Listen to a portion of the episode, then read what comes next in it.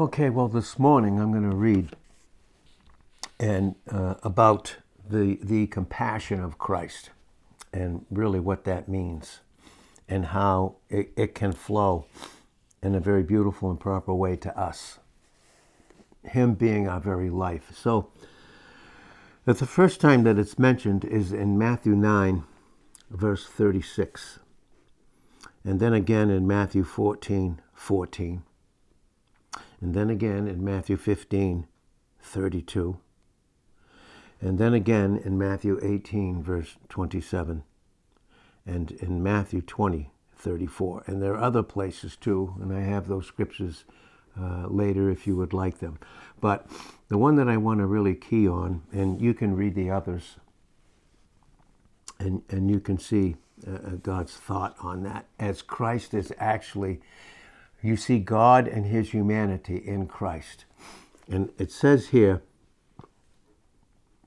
in verse 36, it says, But when he saw the multitudes, he was moved with compassion on them because they fainted. They fainted. And basically, they fainted. They were, they were quitting, they were giving up. Uh, basically, that's what that word faint means. And then, as a result of them fainting, they were scattered abroad as sheep having no shepherd. And that's why we need constant. Uh, we have a shepherd in John 10, verse 11 and 14. He's the good shepherd. In Hebrews 13, 20, we have a great shepherd. He's great. And in his greatness, in 1 Peter 5, verse 4, he's the chief shepherd. He is our shepherd. And that's why in Ecclesiastes 12, verses 9 through 11, he is the shepherd. There are many words that proceed from under shepherds, but they truly, if they're true of him, they, they come from the one shepherd that we all have. And we need a shepherd because if we don't have a shepherd and we don't experience who he is in our life and we don't experience his thoughts, do we have proper emotions? And so because of that, when we don't experience the fact that we that we do have a good shepherd, what's that mean? All our good is in, comes from him. Right? Because in our flesh dwells what? No good thing in Romans 7, 18 and John 6, 63. But boy, do we have him. And he is great. And when we function in him as a result of his thoughts, and we have these great emotions. Because the first thought of God, what is God's first thought when we think about it? Well, it's love. God is love. And then immediately when we, when we function and experience that love, that first thought, we have joy. In Galatians chapter 5, 22 and 23, and we begin to partake of the fruit life that Christ is because in John 15, 1 through 5, he, he's, he's the vine, we're the branches. We need to be constantly uh, receiving the life that comes from the vine into the branches, and when it does, it produces the fruit of the very vine. And then that comes from having proper thoughts, and then we have proper emotions. But if we don't, if we, if we lose him, forget him in our experience, what's the first? We begin to faint. What does it mean to faint? Don't have any strength. There's no grace uh, being applied in our experience. And as a result, we faint because we don't have strength. And we live in a weakened state. Again, weak, weakness is not sin. Hebrews 12, verse 1 brings that out clearly. Weakness is not sin. But when it doesn't receive, when you and I don't receive the life that's ours in Christ, His thoughts, and, and experience them, what happens? It leads to what? The sin that often and constantly entangles us. And what would entangle us if it's not His thoughts giving us good emotions? It would be thoughts that are not His, and as a result, the bad emotions. So they fainted. And when they fainted, when they were weak, they could only, and when they didn't have God's full thought, and that's Christ, when they didn't, what happened? They begin to be scattered abroad in their own thinking. They began to be scattered abroad. And that's the enemy. Scattering us in our own thinking. Getting us further and further away from experiencing the reality of Christ in us. And He's in us. So it says, because they were fainted, they were scattered everywhere. Their mind, their thoughts were everywhere. and then as a result, their emotions were everywhere. Their, their emotions were everywhere. Why? Because they had no shepherd. They were sheep without a shepherd. So they didn't, ex- they didn't experience the very compassion of God through Christ, who is their life. Now, in this word here, when it says compassion, that word compassion is quite a word in the Greek. And it is quite a word. I'm going to spell it for you because it's quite an interesting word. And I've heard over my years so many Greek scholars tell you how to pronounce this word. And you know what? I don't think any of them agree with each other. But the important thing is, is that word is spelt S P L A G C H N I Z O M A I. And it comes from it comes from that Greek word splanchna. Splanchna. S P L A N C H N A. And this is what this means. It, it literally means to have the bowels yearn. Now, bowels, we know, whatever goes in, what? Comes out. So, bowels here is a metonym for when we take in certain thoughts, what are we going to give out? Right? If we have good fruit, if we if we partake of a good tree, what kind of fruit do we have? Now we're in Matthew chapter 7 verse 16 to 20. If we take in God's thoughts, fruitful thoughts, remember in John 15, 1 to 5, he's the vine, we're the branches. Right? And when that life is flowing through the branches, we produce the fruit of the vine. We're not trying to find good. We're not trying to seek our own good because we know that there's no good. Just like for the believer, there's no good in the world. We're in it, but not of it. There's nothing here that will satisfy us. And so the bowels, you take it in, you, you take it out. But the bowel speaks of what? Being moved as to one's inward, inward thoughts. And really, it speaks of an inward affection. So God's thought in Christ, when he saw the multitudes fainting, they were without strength. They were very weak, and it was leading to all kinds of sins because they were scattered abroad in their thoughts from the enemy. Because we know that in 2 Corinthians 10:4 the weapons of our warfare are not carnal. And when they are, what do we do? When it's when it's about us, what do we come up with? What do we do? We faint. Faint, really. In Luke 18:1, men should always pray and not faint, not give up not quit. What are our thoughts and our emotions always cause us to do? What do they lead to? We quit. This isn't working. This the thing doesn't working. The, the where I live is not working. The job's not working. The people I'm around are not working. The situation's not working. The circumstances are not working. And when I don't have God's thoughts, what do I seek? I seek change. But what is directing the change? I'm fainting and I'm scattered in my thinking. Do you know that God only has one thought? And many thoughts proceed from that one thought, but he only has one thought. That's the Son, that's the Son of God, the Word.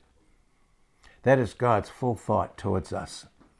And when we take him in, boy, what we take in produces incredible fruit and health. And that's a fact of the scriptures. So it was an inward affection, and it really speaks of Christ. He had his he had this tender, compassionate yearning and mercy towards these people. Right? And God is always towards us with his compassion. But will he force it on us? If he did, would it be unconditional love? It wouldn't be. It wouldn't be unconditional love. So, but this is the depth of his very being was a heartfelt mercy towards those that were fainting as a result of their own thoughts and emotions, and it scattered them abroad. Their mind, with their thoughts, were all over the place. And when we try to think two things at the same time, when we try to think of God, and then when we're functioning in the flesh, what does that equal? It equals confusion. Because God in 1 Corinthians 14 33 is not the God of confusion. He only has one thought. When I mix my flesh, fleshly thoughts with God's thoughts, what does it equal? Confusion. And so God is not the author of confusion, but of what? Life. How many lives does the believer have? How many heads does the believer have? There's only one. There's only one. And so it means that it's this heartfelt mercy. And it, what it de- describes here is the attitude of Jesus. You know, you can say to a person, Boy, that person, what a bad attitude. Why did they have a bad attitude? What gives you and I a bad attitude? Isn't it bad thoughts? And doesn't it result in bad emotions? And then we use that to define who we are. Well, that's what the enemy would have us to do. But thank God in 1 John 1 9, we can confess them we can confess who Christ is and who we're not. And then again, he brings us right back to a beautiful place of grace where we can continue to grow in 2 Peter 3:18 because he must increase. He loves us so deeply. He's so compassionate towards us. Even when we faint and we quit on him, he never quits. He's always in Isaiah 30 verse 18 waiting to be gracious, to gracious to grace us out with his loving compassion and his tender mercies towards us, never condemning us, never requiring, but always giving. Always giving. And so it des- describes the attitude of Jesus and it characterizes his very divine nature. What is my nature? Who am I? Well, who am I in 1 John 1 7? Walk in the light as He's in the light. And you'll have fellowship one with another, one with another. You'll have that. And you'll experience what that blood, that finished work of Jesus Christ on Calvary, what it did for you for all eternity. Now in time, because we have eternal life right now in time in 1 John 5 11. That's why everything about us is not, it doesn't have to do with time. But if I'm not functioning in eternity in time, is it a waste? Does it equal? It equals nothing. So this de- describes the very character and divine nature, not only of who he is, but all his actions. What defines who we are in all of our actions? Isn't it supposed to be our character? Yeah. It's a character. So here, here, what it's doing here is this. What are good emotions, good thoughts, and good emotions? It's an attribute of God's divine dealings towards us. That's how He is towards us. And so Jesus' human emotions, and that's what's being described here in all those scriptures with, with many others that, that we didn't get, that we didn't get. And the many others are Mark 141, Mark 634, Mark 8 2, Mark 9:22, Luke 7:13, Luke 10:33, and Luke 15:20. When you read those and when you see the action of the loving, tender mercy and compassionate of Christ towards individuals right where they were functioning, did they need to change? No, they just had to submit their will. And boy, the change would be caused instantly in their experience. Just like us when we give our wills over. We could have had the worst night, the worst day, the worst ride, doesn't matter. Instantly we submit our we submit ourselves. I submit our will. And that is James 4 8. We draw nigh to him. instantly he draws nigh to us. Then he cleanses the hands, the confusion, the bad thoughts, the bad emotions. He cleanses our hands and he purifies our hearts from being double minded, and that means areas of being scattered abroad and being confused as a result. We begin to lose focus of our true image based upon bad thoughts and bad emotions, but God is always waiting to but be gracious to us. He doesn't give us grace to live in sin, but it certainly is the only answer to get out of it, and that's what makes it necessary for you and I to submit our wills to Him. And uh, it's the safest and most incredible thing that we have the privilege to be able to do. So, again, Jesus' human emotions here are described in the strongest terms. Listen to this in order. All God's thoughts revealed through Christ, all his thoughts and all his emotions were a specific order. Because how does God do things? In 1 Corinthians 14 40, God does what? All things, what? Decently, transparently in the light, and in a specific order. And that God's one thought is God's one order, and that towards us is Christ. We see it crystal clear here as it's brought out in these scriptures, especially with these words in, the original Koine Greek. So again, these human emotions of Jesus are brought out in the strongest terms in order to bring out what? The totality of mercy. I mean, when we come to Him, when we come to Him, say we have dirty hands, and we're double minded, scattered all over the place. Nothing seems to make any sense. What does to the flesh? I mean, even, even the flesh considers God's word to be what? Nonsense. Why? Because the natural man in 1 Corinthians 2, verse 14, receives what? Not the things of the Spirit of God, the things that are of Christ. Why? Because to him in the flesh, they're what? They're foolish. It doesn't make any sense. Neither can he know them. Why? Because they're spiritually discerned, meaning there's not a submission of the will in a believer. So he just functions just like the world. But yet, the whole time, what is God's position? What is Christ doing? In Romans chapter 8, verse 34, in Hebrews chapter 7, verse 25, and in Hebrews 9, verse 24, he's ever living to make intercession for us Oh, God. with the strongest terms, the strongest desire and attitude of compassion. No guilt. He doesn't treat us after our guilt. He doesn't. He just wants it removed because he so deeply loves us. And so, again, it brings out the totality of mercy.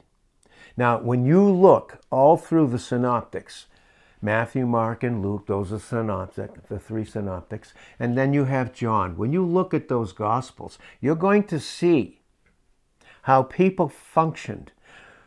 What the, the lowest person and the highest religious person were in his presence. You know what it brought out? It brought out the depth of the attitude of his mind through his emotions toward them. And in one case, they were very compassionate. The other case toward the religious crowd, you read Matthew 23. When you read that in the tenses, the cases, the moods, oh my God, you're going to see what he felt. It brought out wrath. That's what, that, that's what it brings out. Is there any wrath for us? Is there? In 1 Thessalonians 1.10, in 1 Thessalonians 5.9, is there any wrath towards, from God towards us? Never. Just loving compassionate chastisement and correction. Because Christ took all of that on the cross. He dealt with the wrath that you and I deserved. That's brought out in John chapter 3 and verse 36. It's just incredible when we see that. So that's what those emotions brought out the attitude of his thinking and his mind compassion or wrath. Wrath. Any towards us, thank God, has been dealt with. So we know how to think God and we know how we can even approach Him in our weakest moments. Or even when we confess those sins in 1 John 1 9. We're not approaching a judge operating and can't wait to get us in His presence to have wrath. No, it's compassion. So here, what, what we see, Jesus right here in this, in this particular case, in these kingdom teachings, okay, it was kingdom. And remember the difference between the kingdom of God and the kingdom of heaven. The kingdom of God is everywhere present. Throughout all eternity, he inhabits it in Isaiah 57, verse 15. That's God's that's God's government, the kingdom of God. What is the kingdom of heaven? In Matthew 6:10, he told his disciples to pray, "Your kingdom come on earth as it is in heaven."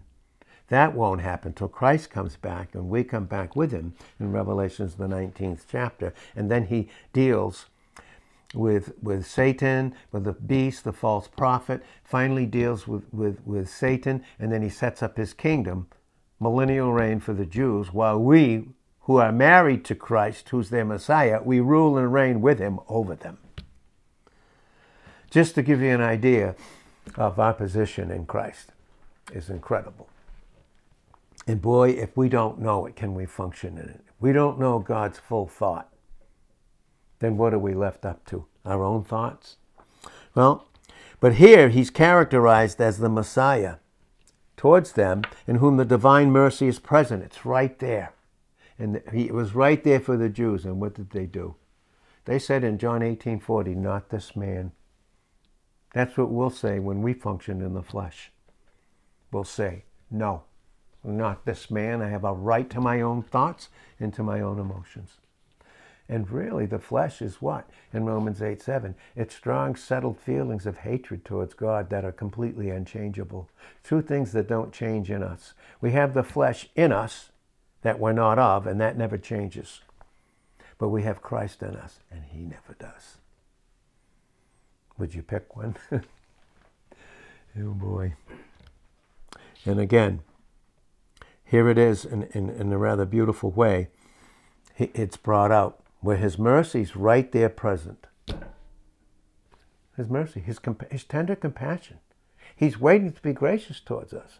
We're living in, in anger, unbelief, bad thoughts, bad emotions. And here is Christ in us, and, and he's, he's in us. He's above us, interceding for us, trying, bringing and doing what he can to lead our will to receive that compassion. That's God. That's who He is. And so we see this incredibly.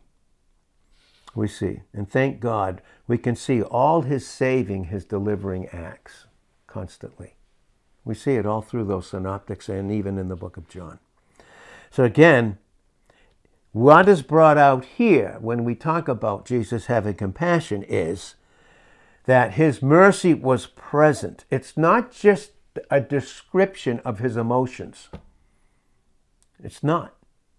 Any more than even if we have good emotions, okay, good emotions, and, and we don't want to have bad ones, obviously, but we can. But they're not descriptive. They're not descriptive of a certain thing. They're just they're bringing bringing out the thought that His mercy's there all the time. His compassion is there all the time. Now, look at this verse with me. And this is in 2 Corinthians, the sixth chapter. And this is what it says in 11 and 12. Remember, this is Paul. He's penning it, but it's God the Holy Spirit. It's the thought of God the Holy Spirit. Listen to what it says. O you Corinthians, and what were they doing? Boy, you read the first book of Corinthians and how they were operating they were operating with the gifts. And, and, you know, the church of Corinth was one of the most gifted churches, you know. They didn't lack a gift, but they were functioning with those gifts in the flesh. And this is what was being written to them. O you Corinthians, our mouth is open unto you, our heart is enlarged. You are not straitened in us, this is not a very good translation. But you are straitened in your own bowels. What is it saying in the Greek? Listen, I'm, I'm going to tell you what it says in the Greek. This is what it's saying, right? You are deeply closed in your capacity to love me. Boy, how do we function like that? You are deeply closed in your capacity to love me. Can you hear the heart of Jesus? He's knocking on the door in Revelations 3:20. Many times that's brought out as a soul-winning verse, which of course it's not. They're born again. They're the church. He's knocking, knocking on the will, saying, Let my love come in. You are deeply closed. The door's closed. Your will is closed to love me, while my heart, everything about me, is wide open to you. Oh boy, I've had some some really, really, really bad days, bad thoughts, bad emotions. And I go into the word, I go into the to that room, and boy, he opens wide his heart towards me. But is mine available? Are we available? Will we submit? Well, what does it speak of here? Well, again, in 2 Corinthians 7:15, let me read 2 Corinthians 7:15. And his inward affection is more abundant towards you. That's a compassion. Those awesome emotions, the depth of those emotions reaching out because this is whole thought. And his whole thought is love for you. And his whole thought is love for me. Well, and this and his inward affection is more abundant toward you, while he remembers the obedience of you all. How? With, with a reverence and a trembling you received him. You just constantly received him. And what does it say? He has a deep love for you. That's what it's bringing out. He has a deep love for you, just waiting for you to experience. Will you submit? Will you open the door? How quickly should we do that? How quickly do we throw off the yoke of restraint? Then we become, we faint instantly. We're on, we're in the process of fainting already. You take the yoke off, you're in the process of fainting and getting, starting to be scattered. And the enemy has it waiting for you and I. In our experience, you can't touch the position. You know, it's not, it's not that when I'm, when I'm not humble, it's not that I'm going to be deceived. I already am. I already am in a place to be deceived, literally, because I throw off the yoke, I throw off obedience, I just throw off any restraint, and I just live the way I want. Think of how we used to live before we had a, a, the shepherd. Before he had that yoke of restraint on us, how did we used to live? And then what was the result? Of that living because those thoughts were bad. And then we lived the way we wanted to apart from Him. And then what were the emotions? And yet here we have the yoke of all this truth about who Christ is, and in a moment we can throw it off. And right back to all those bad thoughts, all those bad emotions, all, all functioning in guilt and condemnation in the flesh. And is that him, and is that what he is towards us, waiting to be gracious? It's not. Not at all. So when it speaks of compassion and these emotions, it's the whole person in the depths of its emotional life. If you have a good emotional life, what do you have? What is it the result of? It's the, it's the good the good that's only in God, the good that's only in this relationship between the Father and Son, then that He has made ours by Christ coming out and putting on humanity and can identify with every single thing about us. There's not one provision that He lacks that He's that He's made ours that when that we can experience when we submit to Him. Not a single thing. But boy, when we we throw off that yoke, Boy, well, now we're left up to all those passions and those lust pat- patterns of the flesh. And then we begin to determine good and evil in Genesis 3 1 to 6 and Isaiah 5 verse 20. We begin in our own thoughts to call evil good good evil, put light for darkness, darkness for light. Then we put bitter for sweet. And we think that certain things are sweet and bitter. You know, the flesh thinks obedience is very bitter. It's not so sweet. Yeah. Taste that for a while instead of tasting Him and seeing the goodness that only comes from Him in Psalm 34, verse 8. So again, it's this the depths of the emotional life which it has experienced. So if I have good emotions, what am I experiencing? Okay, God's one thought. That's why it's called the Word. and out of that flows what? How many words? Everything about the person and the accomplishment of his work is so incredible. And so, what do we experience? This refreshing through consolation and love. Do we need to be refreshed? I don't know about you, but I sure did when I woke up this morning. Definitely needed to be refreshed, refocused, and to have and experience that loving consolation, that loving encouragement. And, uh, and just with my will to put that yoke back on and be so close to Him you know, Job 41, verse 16, in the type that is describing, it says, One is so near to another that no air can pass between them. No air. No prince and power of the air. No thoughts. No bad thoughts. No bad emotions. One is so near to another that no air can pass between them. And that's what we've brought out in many times a kiss. You see it in 1 Peter 5 14, Romans 16 uh, 16, scores of other places, greet one another with a holy kiss. A kiss, a kiss, when a husband uh, kisses his wife, what does it create? It creates a vacuum and no air can pass between them. They're one. They're one. They only have one thought. One. They're just one. And that goes into something we'll bring out uh, uh, fairly soon here. But we see that we see and experience that loving consolation. And what a healing effect that has. You know, it says in Psalm 107, verse 20, He sent His word. He's doing that right now to us, isn't He? He is. He's sending His word. For what purpose? To condemn us? To cover us with shame and guilt? No, to heal us. To heal us. That's what He's doing refreshing us, healing us, and to deliver us from all those self destructive patterns, those self destructive thoughts and bad thoughts and bad emotions. They don't define who we are. And again, remember, even our good emotions, we're not to rely on those because those can change in a heartbeat.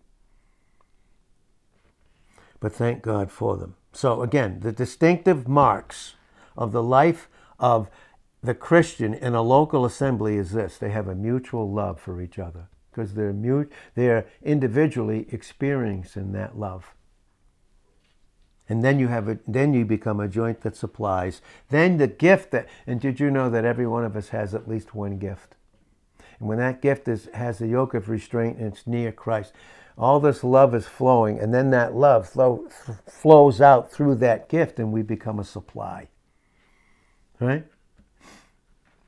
That's Psalm 23, verse 1. The Lord is my what? Shepherd. I will not lack. I won't lack. Not a single thing. When I have His thoughts, do I lack a single thing? When I'm in His presence, truly, and can sin, can I live in sin and be in His presence? I can't. He can't even look on it in Habakkuk 1.13.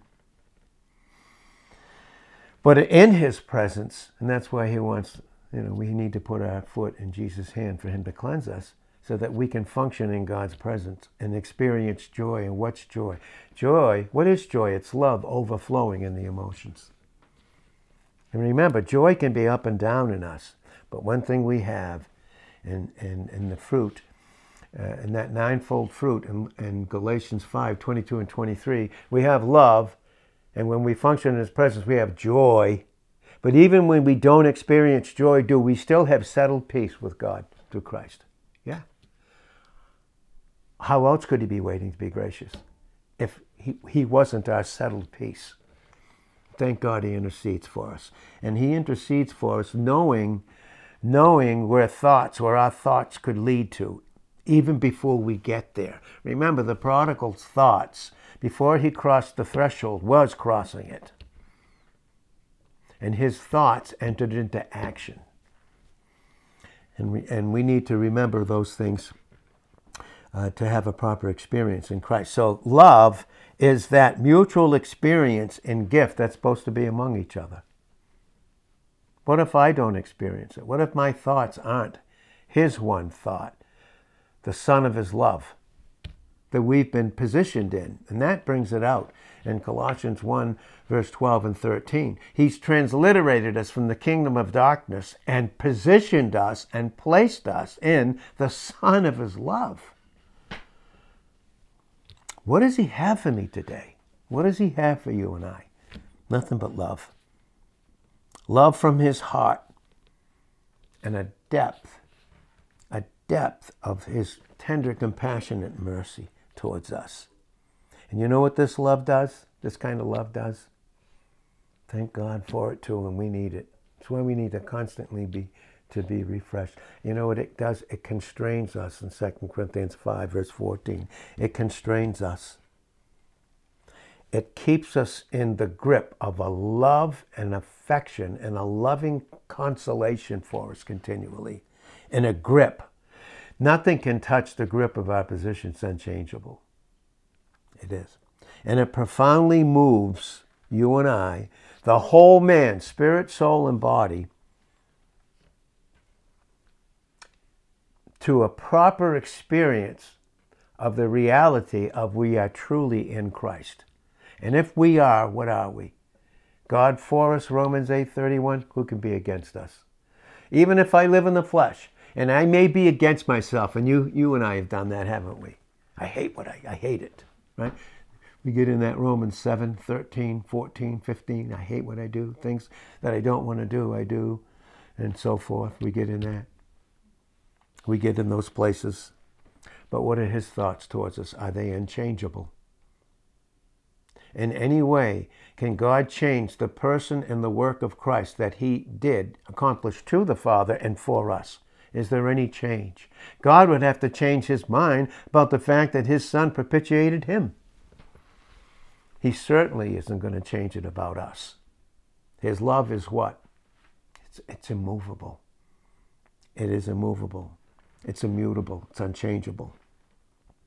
And so, but what we see here is this. Instead of this, instead of experiencing the initiation of love, and there, the thought, right? Because that's the thought, right? Because where is love? Is love an emotion? No, it's in the will. And when my will submitted, and when he initiates love to me, when he does, what do I experience? Listen, a true emotional response. Because he must initiate.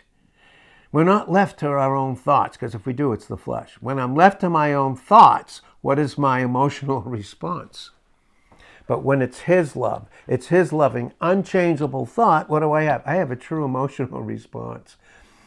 He's the initiator. We're the receivers. He's the bridegroom. We're the bride. We're married to him. Don't, don't cheat on him. And don't cheat on yourself by going out with another's thoughts. Because he loves us and he's a jealous God. Just a jealous God. So, what does this speak of? I'm going to show you this. This is what this speaks of the initiation of his thoughts to have a, a, a true experiential what? Emotional response. And even when it's not right, do we still have settled peace with Him? And what is He bringing us back to? So, watch what it says here. This is how a local assembly should operate. And remember, a local assembly it could it, it can be made up of just two or three that are gathered together in His name, and His name speaks of His person and the accomplishment of his work. In Matthew 18, verse 20. Here is Ephesians, the fourth chapter. Look at verse 1. I, therefore, the prisoner of the Lord. Is it a good thing to be a prisoner of the Lord? Be captured by him? instead of a prisoner of my own thoughts, a slave to those lust patterns, a slave to those bad emotions. I, therefore, the prisoner of the Lord, what's he talking about? He's talking about a yoke. He's restrained. I beseech you that you walk worthy of the vocation where you're called. Walk worthy in your experience about who you are in Christ and your position. With all what? Lowliness and meekness, with long suffering, forbearing one another. Where? In love. How do I forbear people? When they come against me, when they reject me, when their thoughts aren't right. What do I do? What, what, what's the only thing that wins us constantly in our experience? Isn't it His love? That's why it's waiting to be gracious, because this love can only flow through grace, something we don't deserve, can't earn, but something that flows freely.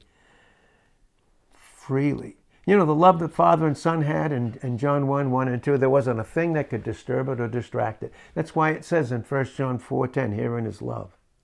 Not that we loved God, because God is love, but that He loved us and sent His Son to be the propitiation for us. Father had to be propitiated. And we had to be in propitiation through, through having a substitute to be reconciled. He had to do that so that we could experience the love that God has for us in the Son of His love.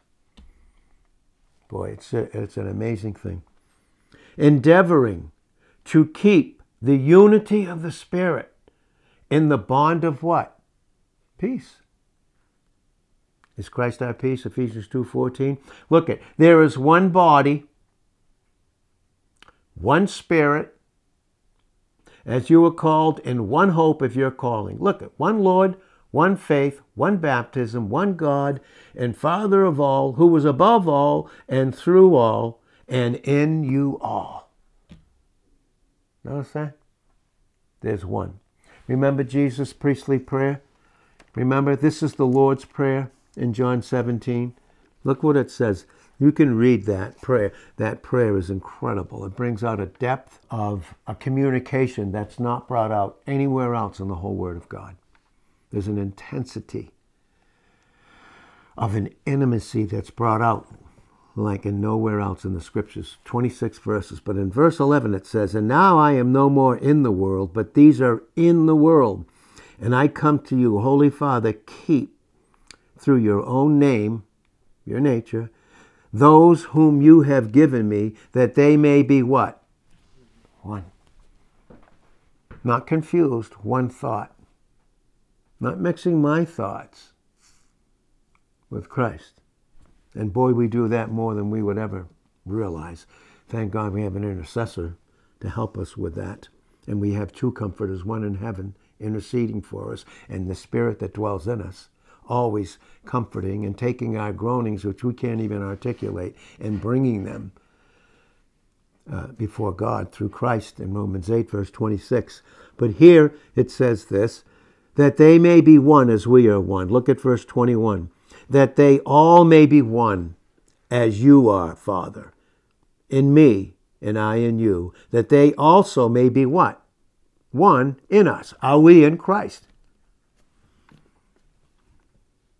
That they may also be one in us, and, and that the world, the unsaved believers, those that don't know God, may believe that you sent me by the witness of me in them.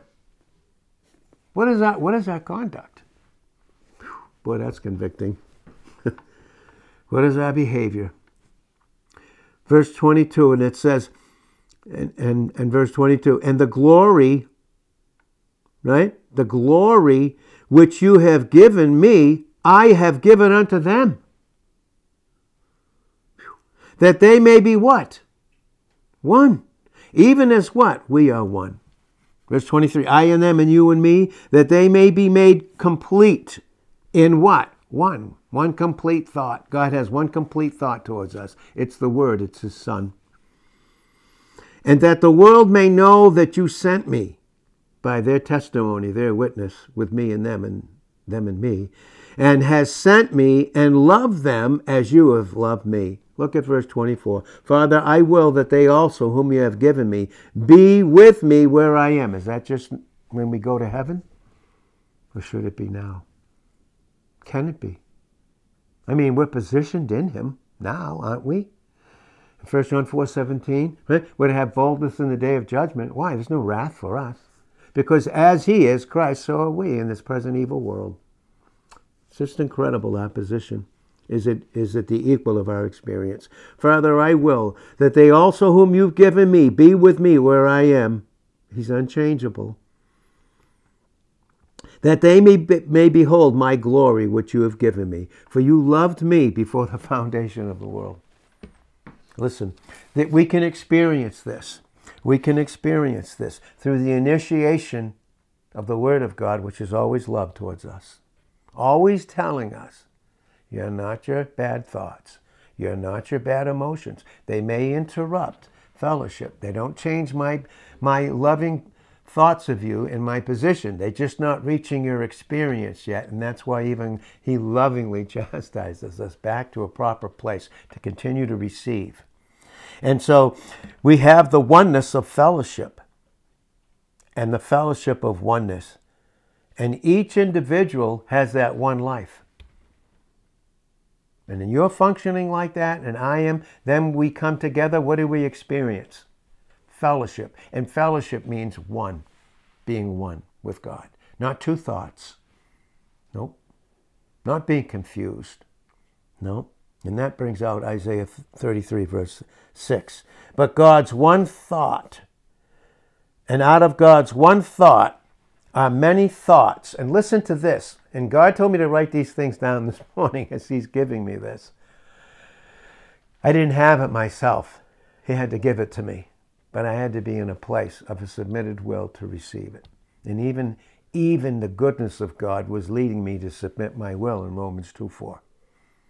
The goodness of God leads you to change your mind. That has to do with a given will. God's one thought.